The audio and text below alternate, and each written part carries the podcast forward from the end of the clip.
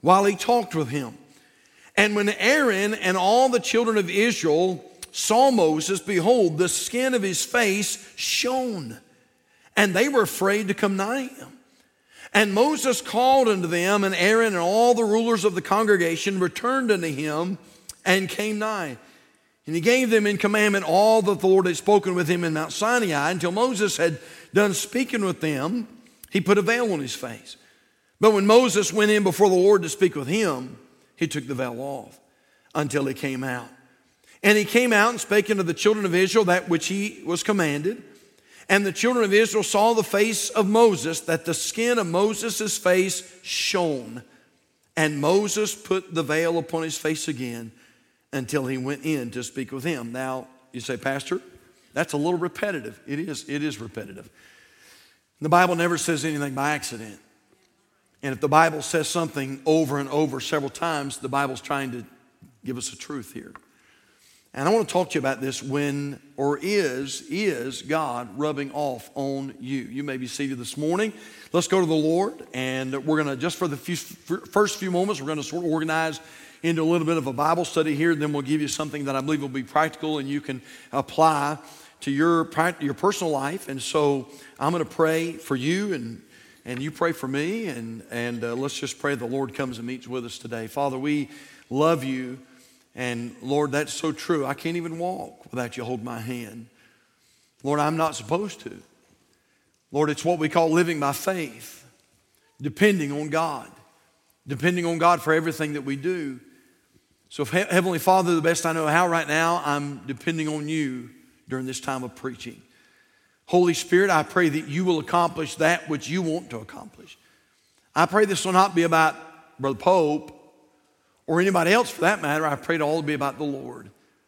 And so, Lord, I pray that you'll help your word to open up to your people today, to me, to these dear ones that I'm going to speak to.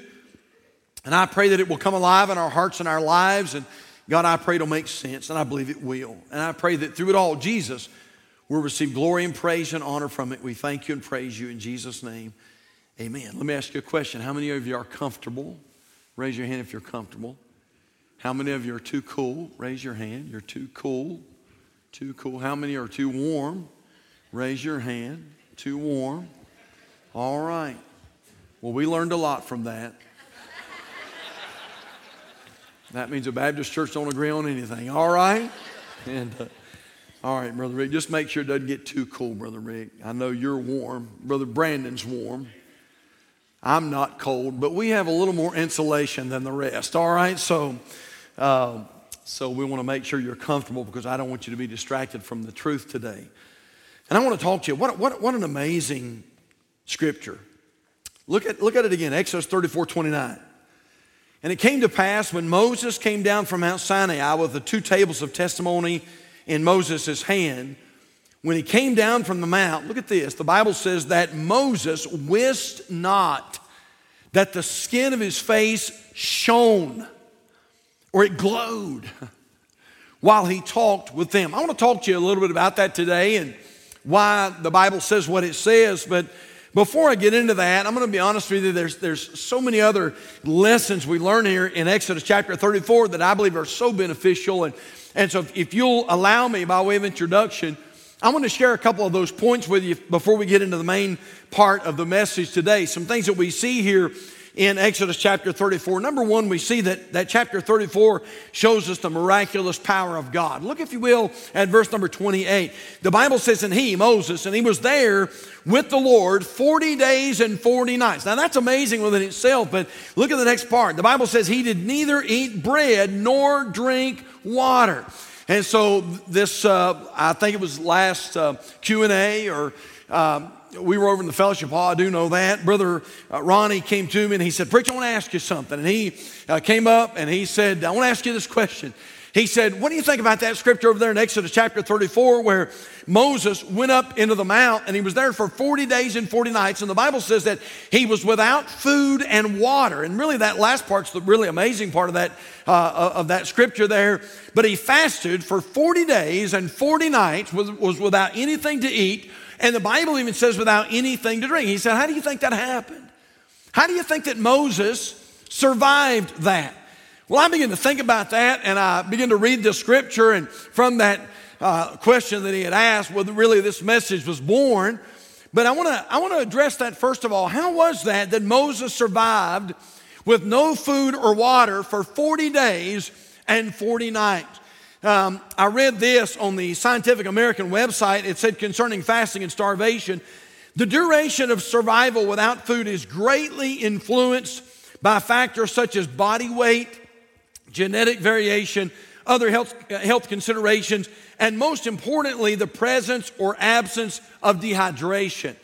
Um, at the age of 74 and already slight of build, Mahatma Gandhi, the famous nonviolent campaigner for India's independence, how many remember that? You old codgers here remember Mahatma, Mahatma Gandhi? Um, he survived 21 days of total starvation, but there was a little addendum in there. He did allow himself sips of water. So he fasted for 21 days, but during that 21 days, he did, he did have some hydration.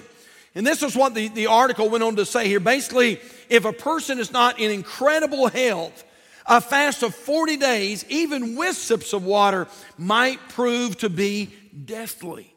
So here's the question How did Moses survive?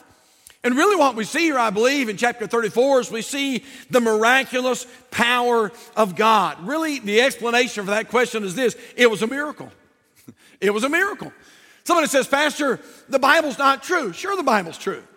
Well, then somebody says, Well, okay, then, how did Moses survive for 40 days and 40 nights without water or food? Well, it's a miracle. It's a miracle. But I want to go a little further than that because I believe what I'm, I'm getting ready to give you. Not only is the explanation that it is a miracle, but I believe there's another explanation here, and it's this. When a person is fully in the presence of an eternal God, I believe, and we can debate about this later, but I believe that time stops for that individual. It was 40 days and 40 nights for the children of Israel. You know why? They were still living in the realm of time. But for Moses, you know what I believe? I believe it was only a day. I believe it was only as a day. Why? Because Moses was living in the realm of God. Listen to 2 Peter chapter 3 verse number 8. The Bible says, "But beloved, be not ignorant of this one thing that one day is with the Lord as a thousand years, and a thousand years as one day." So, how did Moses survive? The miraculous power of God. It is an absolute miracle that Moses survived. But I do believe this that there's at least a very good likelihood that when Moses was raptured into the realm of God and the presence of God there on Mount Sinai, that literally, at least for Moses, I believe time stopped. And I believe that, I'm, I'm going to be quite honest with you, I don't believe Moses was even concerned about food or drink when he was in the power and the presence of the Lord. And so, again, just something interesting, something for you to think about.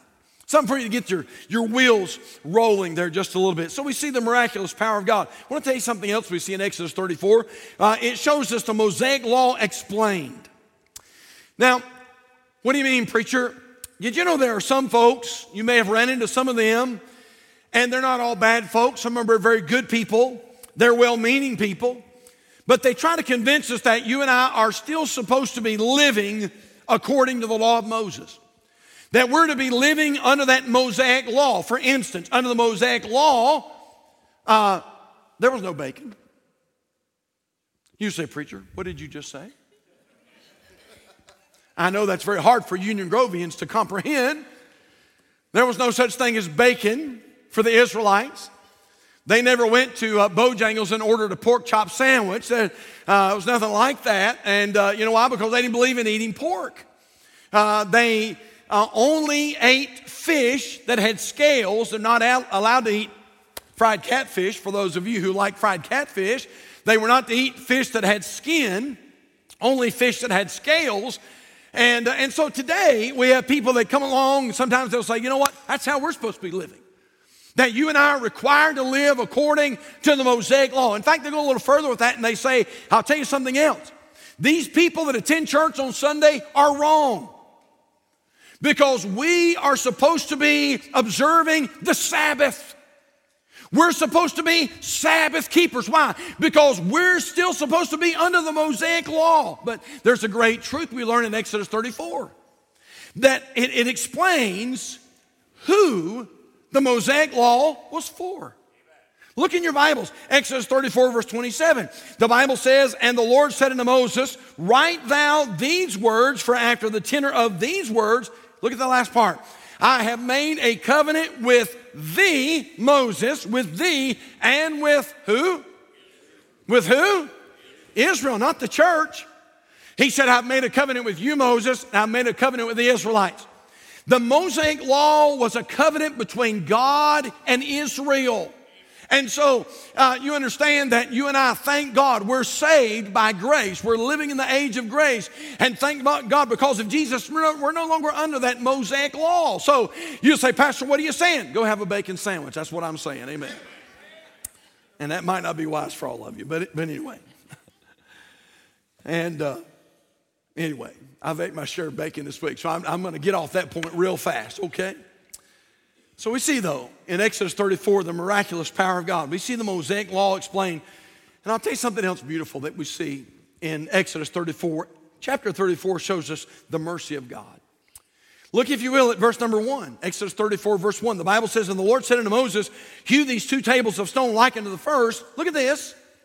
And I will write upon these tables the words that were in the what? The first tables which thou breakest. Listen, not today, but later on, if you go back a few pages to Exodus chapter 37, I'm sorry, Exodus chapter 27, you know what you're going to find? You're going to find Moses on the mount, God giving Moses the law. Moses comes down off the mount, and this is the story where the Bible says that uh, uh, Moses has been up on the mount for a long, long time. The people are getting, getting a little apprehensive, and uh, and, uh, and they say to Aaron, We don't know if Moses is coming back. And so Aaron says, Break off the gold that you have. And, uh, and he melts the gold down. He fashions a calf. And the Bible says the Israelites begin to fall down and worship the calf. The Bible says they make themselves naked and they begin to dance. And, and it's just a, it's a, a, a terrible time of, of godless idolatry.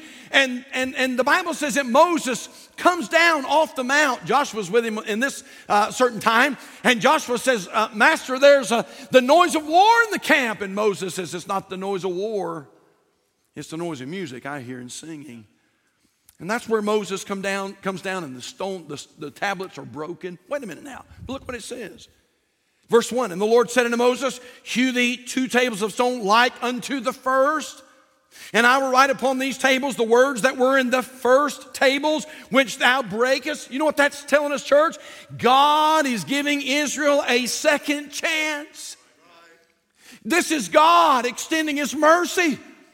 This is God saying, Oh, listen, don't miss this point because it's so beautiful. This is God saying to the Israelites, You messed up. You really messed up, but I'm going to give you another try. I'm going to give you a second chance. Hey, is there anybody in this room this morning that is glad that God is the God of the second chance? I don't know about anybody else. Have you ever had to claim His mercy? Boy, have you ever have you ever just messed up and how boy you just messed up and you came to the Lord and you said, "Oh God, what in the world? Why would I do that? Why would I say that? Why would I go there? Why would I do something like that? Lord, I don't know what I was thinking." And yet, thank God, there is a loving heavenly Father that is there willing to pick you up and dust you off and, and give you a second chance. Listen, I don't know who it is this morning that needs that second chance, but I'm glad I can tell you that God is not in heaven like a monster waiting to strike you down with thunderbolts and lightning. I'm telling you, there is a God in heaven that loves you, and He loved you so much that He gave His only Son for you, and he's, He wants to give you a second chance, and He has big, gigantic plans for you this morning. You say, Pastor, not me? Oh, yeah, you. Yeah. You say, Pastor, you don't know how you don't know how I've messed up. No, I don't, but he does. And yet he's willing to give you a second chance. And so we see here the miraculous power of God, the Mosaic law explained. And then chapter 34 shows us the mercy of God. But this is where I want to get to today. And chapter 34 shows us what we're calling the mystery of godliness, the mystery of godliness. When Moses came down off the mount, notice this, the Bible says his face shone. In fact, I want to go back and look at it again. because it's just such an amazing passage. Exodus 34 29. And it came to pass when Moses came down from Mount Sinai with the two tables of testimony in Moses' his hand, when he came down from the mount, that Moses wist not, didn't have mirror that he could look into, so he didn't, didn't realize it, didn't comprehend it. Moses wist not that the skin of his face shone while he talked with him. And when Aaron and all the children of Israel saw Moses, behold, the skin of his face shone.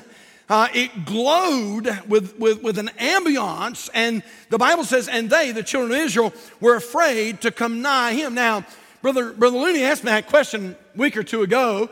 And I thought, I'm at least going to go over that scripture.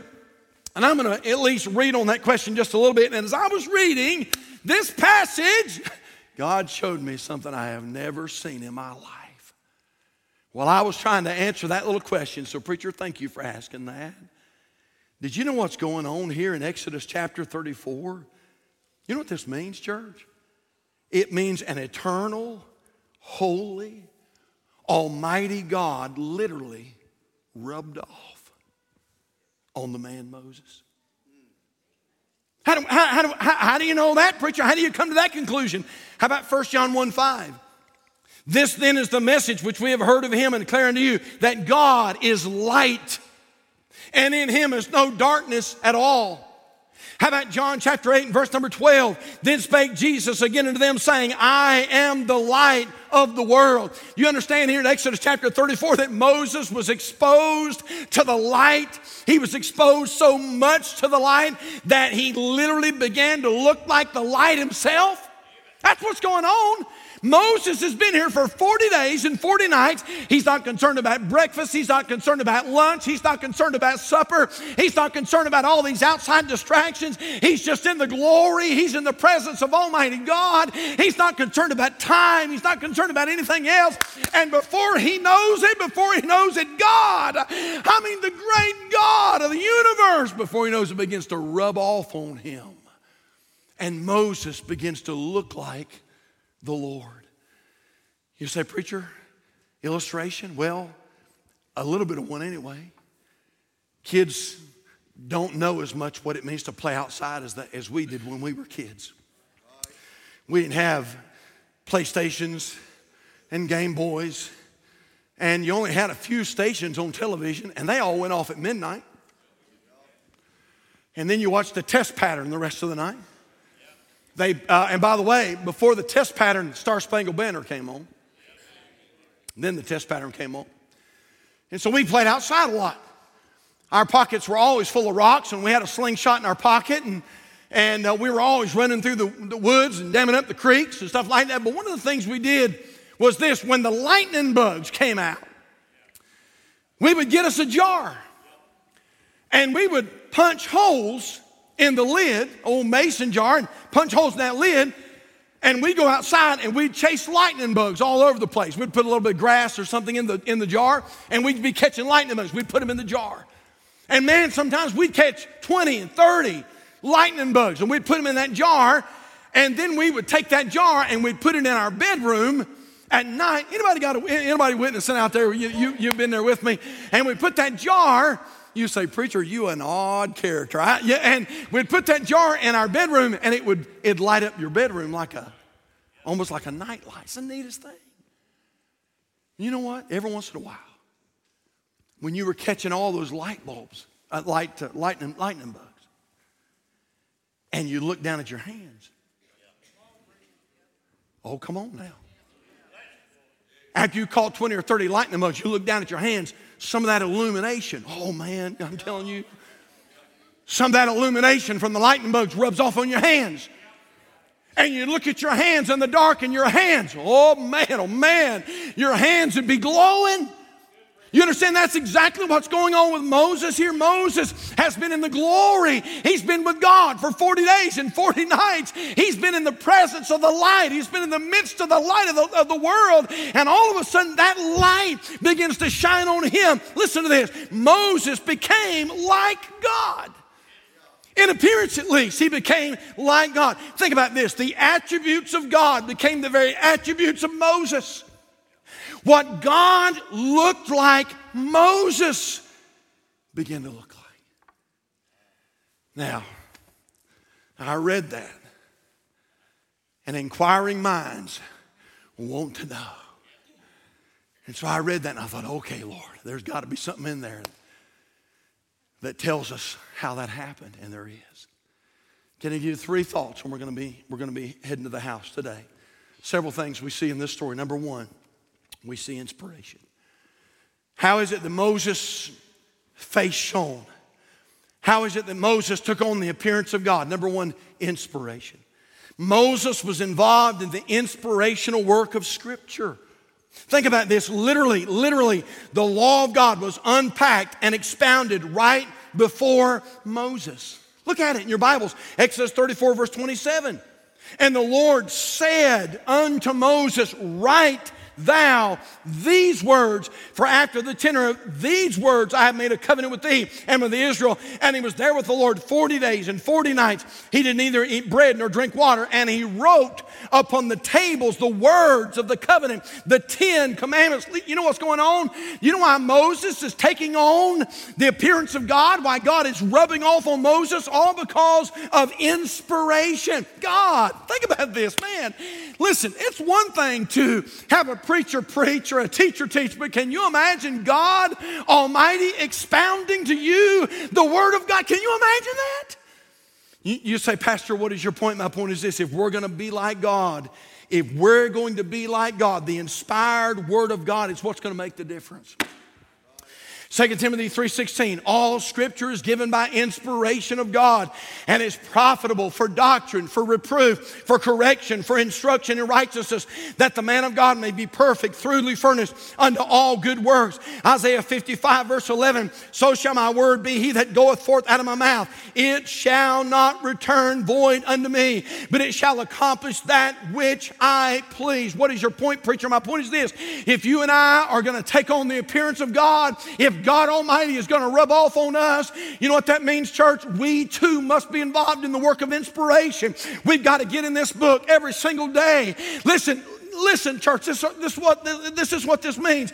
There's going to be some times when you're going to have to turn off the television. There's going to have to be some times when you put up the deer rifle. There's going to have to uh, be some times when you postpone some other things and just get in this book and read this book. You say, Preacher, I've tried it, I've tried it, I've read it, and I don't understand it. Keep on reading it, keep on reading it, keep on reading it, and ask the Holy Spirit to teach it to you. And I want to promise you something He will teach you the Word of God.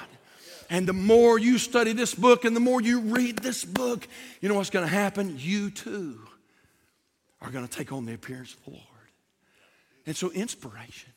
There's something else. I want to get to this last point. not only inspiration, but look at this. Number two, invocation. Would you look at verse number nine? And we find here that Moses asked, that's what invocation means. He asked something. And look what he asked for, church. Verse number nine.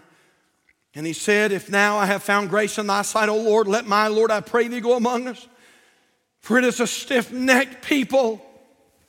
Look at this. And pardon our iniquity and our sin, and take for us thine inheritance. You know what Moses did? Moses invoked the Lord and he said, Lord, forgive us. This was God giving them a second chance. And Moses said, God, forgive us. God, we've strayed. God, we've wandered. Prone to wander. Lord, I feel it, the, the songwriter said. And Moses said, God, we've wandered. Oh, God, forgive us. I petition you. I'm asking you to forgive us. Hey, church, I am convinced beyond measure that God will never rub off on us as long as we're unwilling to confess and forsake our sinfulness. It's not going to happen. Proverbs 28, verse number 13 He that covereth his sins shall not prosper, but whoso confesseth and forsaketh them shall have mercy. You say, Pastor, wow, Moses became like God. Moses took on the appearance of God. Moses became God like. Uh, what, what was involved in that? Well, I'll tell you one thing he did. He asked God to forgive him, and he asked God to forgive his people. Hey, when's the last time? When's the last time you went to the Lord and you said, Lord, I messed up? God, I want you to forgive me. And by the way, you know what I believe? I believe you ought to be specific. Sometimes people go to the Lord and they'll say, Lord, forgive me for all of my sins. And the Lord says, Which ones are you talking about? And then somebody else says, Well, preacher, if God knows everything, and He does, then why should I take the time to confess all my sins individually? Because He wants to hear it. Because He wants you to be honest and transparent. Because He wants you to fess up. Because He wants you to admit that you messed up. Your child comes to you with some kind of a, I mean, some kind of a, a really bad infraction, some kind of a, a bad sin. They come home and, uh, and they say, Mom, Dad, I can't catch the bus tomorrow. I can't go back to school. And they say, Do what? I can't go back to school tomorrow. And, uh, and the parent says, You mean to tell me you're suspended? And you say, No, I'm not suspended. I'm expelled. I can't go back the rest of the year. No good parent just says, Well, no good parent just says, Well, you know what that parent says? What did you do? What did you do? What did you do to get expelled? Tell me right now. I want to hear it. Tell me what you did. You know what you want your, your child to do? You want your child to get honest. You're, you want your child to confront what they've done and, and get honest and, and get transparent. Listen, God's the same way. Uh, listen, when we sin against God and do wrong, God doesn't want us to cover it up, but He not only doesn't just want us to cover up, He wants us to come to Him and say, God, I'm just going to be honest with you. I said this thing I shouldn't have said, or I treated this person in, the way, in a way I should have treated them, or Lord, I looked at something I, sh- I shouldn't have looked at, and Lord, I'm embarrassed and I'm ashamed, and I want you to forgive me. And I'm telling you, when invocation takes place, all of a sudden we start taking on the appearance of the Lord. And so, inspiration, invocation, we're done. But don't put your shoes on quite yet, okay? Number three, look at this, because this is the main one.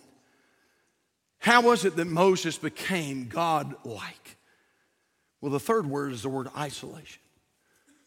Moses was careful to plan some alone time with God, but that's not even necessarily true Actually, Moses was commanded to do so.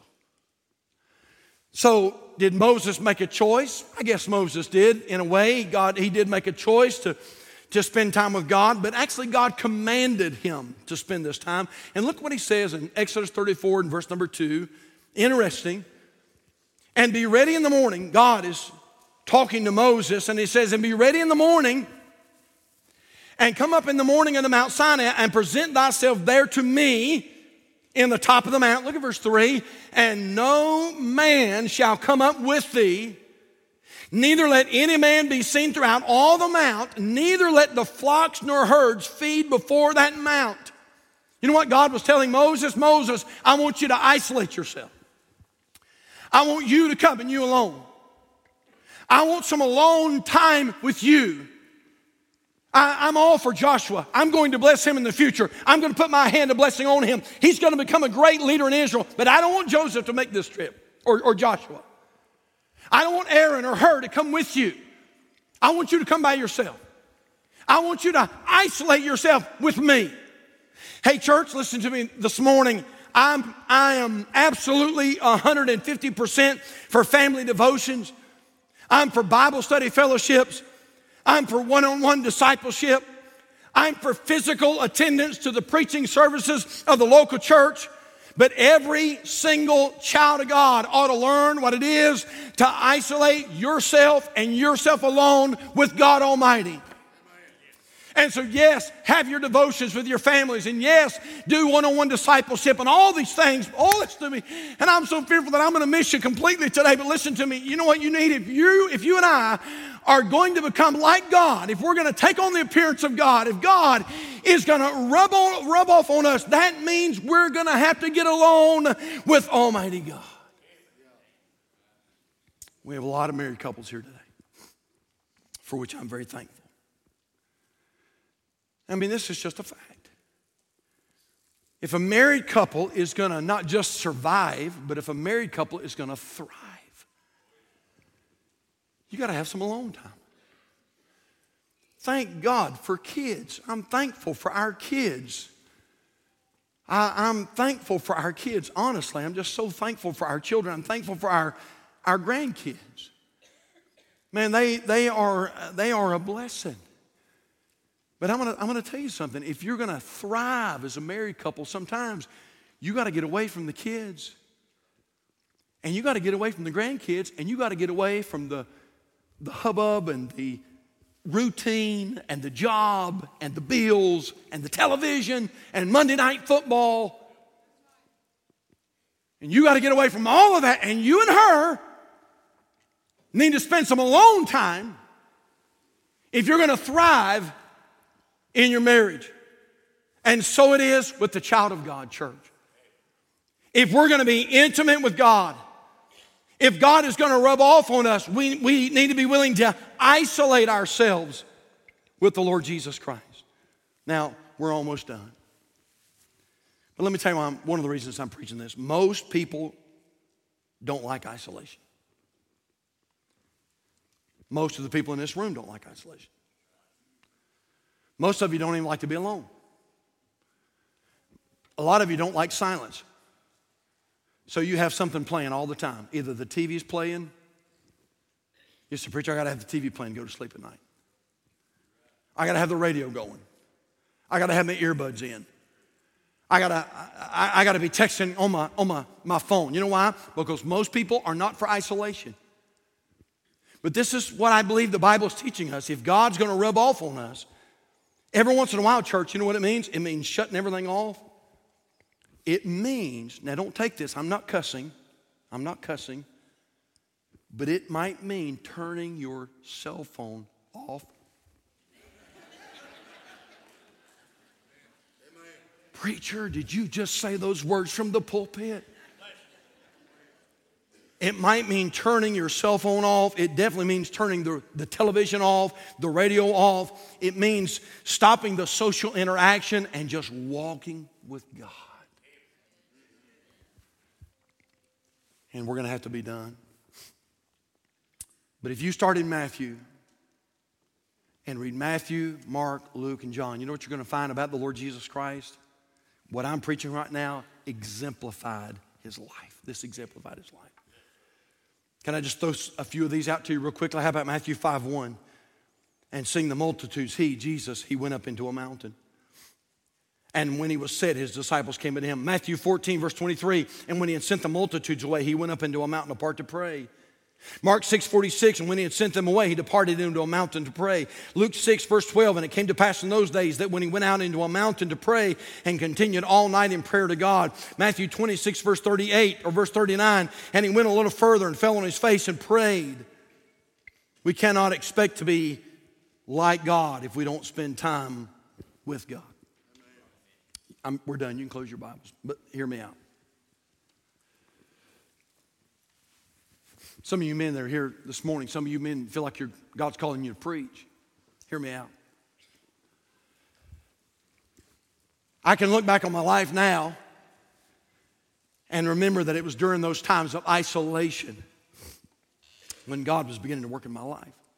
You've heard my stories, and I won't even go into all those today, but I used to mow the church for our yard, uh, mow the, the, the yard for our church. Yeah. And I didn't have my license, so I'd ride my 10 speed bike to the church. Church would be locked, but I knew how to get in. And there was a window, there's a certain window they never locked. I don't know why they didn't, but they never locked. Maybe the Holy Spirit opened it, I don't know, but it was never locked.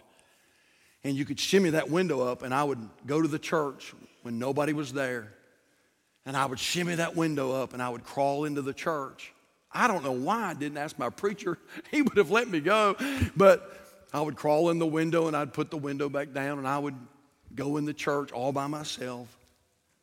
And I can remember as a teenager, I can remember getting down on the altar and I'd just start praying. And after a while, time would pass, minutes would pass, minutes would pass. And, and sometime after quite a while, I'd still be there on the altar. And I wasn't sure what God was doing, but God knew what He was doing. And as I spent that alone time with the Lord, and I would come in the church, our old church there, Eufola Baptist Church, way up in the backwoods of Iredell County, nobody'd be there, and we didn't have a sound system like we do. We just had a little intercom system right here in the pastor's pulpit, and you just flip one button. That's all you had to do is just flip one button. And the microphone would come on. Man, I'd get up there and I remember we had these old shutters, these old gold shutters on the windows, and I would open right over here on this side of the church where it faced the parking lot. I'd open up one of those shutters and you could see if anybody pulled in the parking lot. And I'd open up that shutter and I'd get behind the pulpit and I'd preach. Man, I'd preach. And then all of a sudden, if I saw somebody pull in, I'd, I'd shut everything down and go get a vacuum cleaner and act like I was vacuuming in the church, you know. Man, I'd preach. You say, what happened? Oh, we had great revival. You say it was there? Pews. I'm telling you, pews got saved. It was, it was amazing. Choir books walked the aisle, offering envelopes, rededicated their life to Jesus. I'm telling you what, it was amazing. And wait a minute now. I'm being a little facetious, but you know what God was doing in that time of isolation? God was rubbing off on me. I can tell you beyond a shadow of a doubt, a shadow of a doubt when my life was changed. I was attending Hyles Anderson College. It was, we had chapel every day. We had chapel at 11 o'clock, and we had chapel service that day. After that chapel service, we always had church education as a, a, a pastoral class where all the preacher boys were required to attend. And we had chapel that day at 11 o'clock, and I don't know who was preaching. I can't remember to this day who was preaching. But evidently, he preached on walking with God. And I think I remember sitting up. I usually fought for the front row, and I, I was sitting up toward the front. And I remember the preacher preached that day, and he preached on walking with God and spending time with God and isolating yourself with God. And I remember as he preached that day, I remember my heart was burning. And when the preacher got done preaching and the chapel service ended, I remember I cut my next class, I cut church education.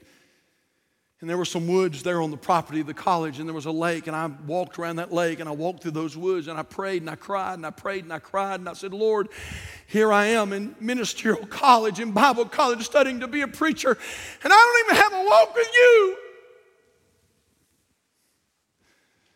And I told God that day, I said, God, from this day for the rest of my life, and I told God a certain amount of time. I said, with your help, I'll give you a certain amount of time every single day. And I'll spend time alone with you. You know what happened, church? It changed my life. It changed my life. Why did Moses glow? he was in the presence of God. And that inspiration and invocation and isolation made all the difference. Let's bow our heads. We're starting a brand new year. 2023, brand new year. This could be the Lord, uh, the, the year the Lord's coming. I pray it is. I believe it will be. I believe the Lord is going to come in 2023. The Lord is coming. Let me ask you this Is God rubbing off on you? Are you God like? Oh, no, no. I'm not saying that you're God. I'm just saying, are you God like? When people look at you, do they see a mirror of the Lord? Is your marriage a reflection of God? Come on, married couples. Come on, married couples. Is your marriage a reflection of God? Is your home is your home a reflection of God? How about your personal testimony? Hey, Dad. Hey, Dad. Is your life a reflection of God?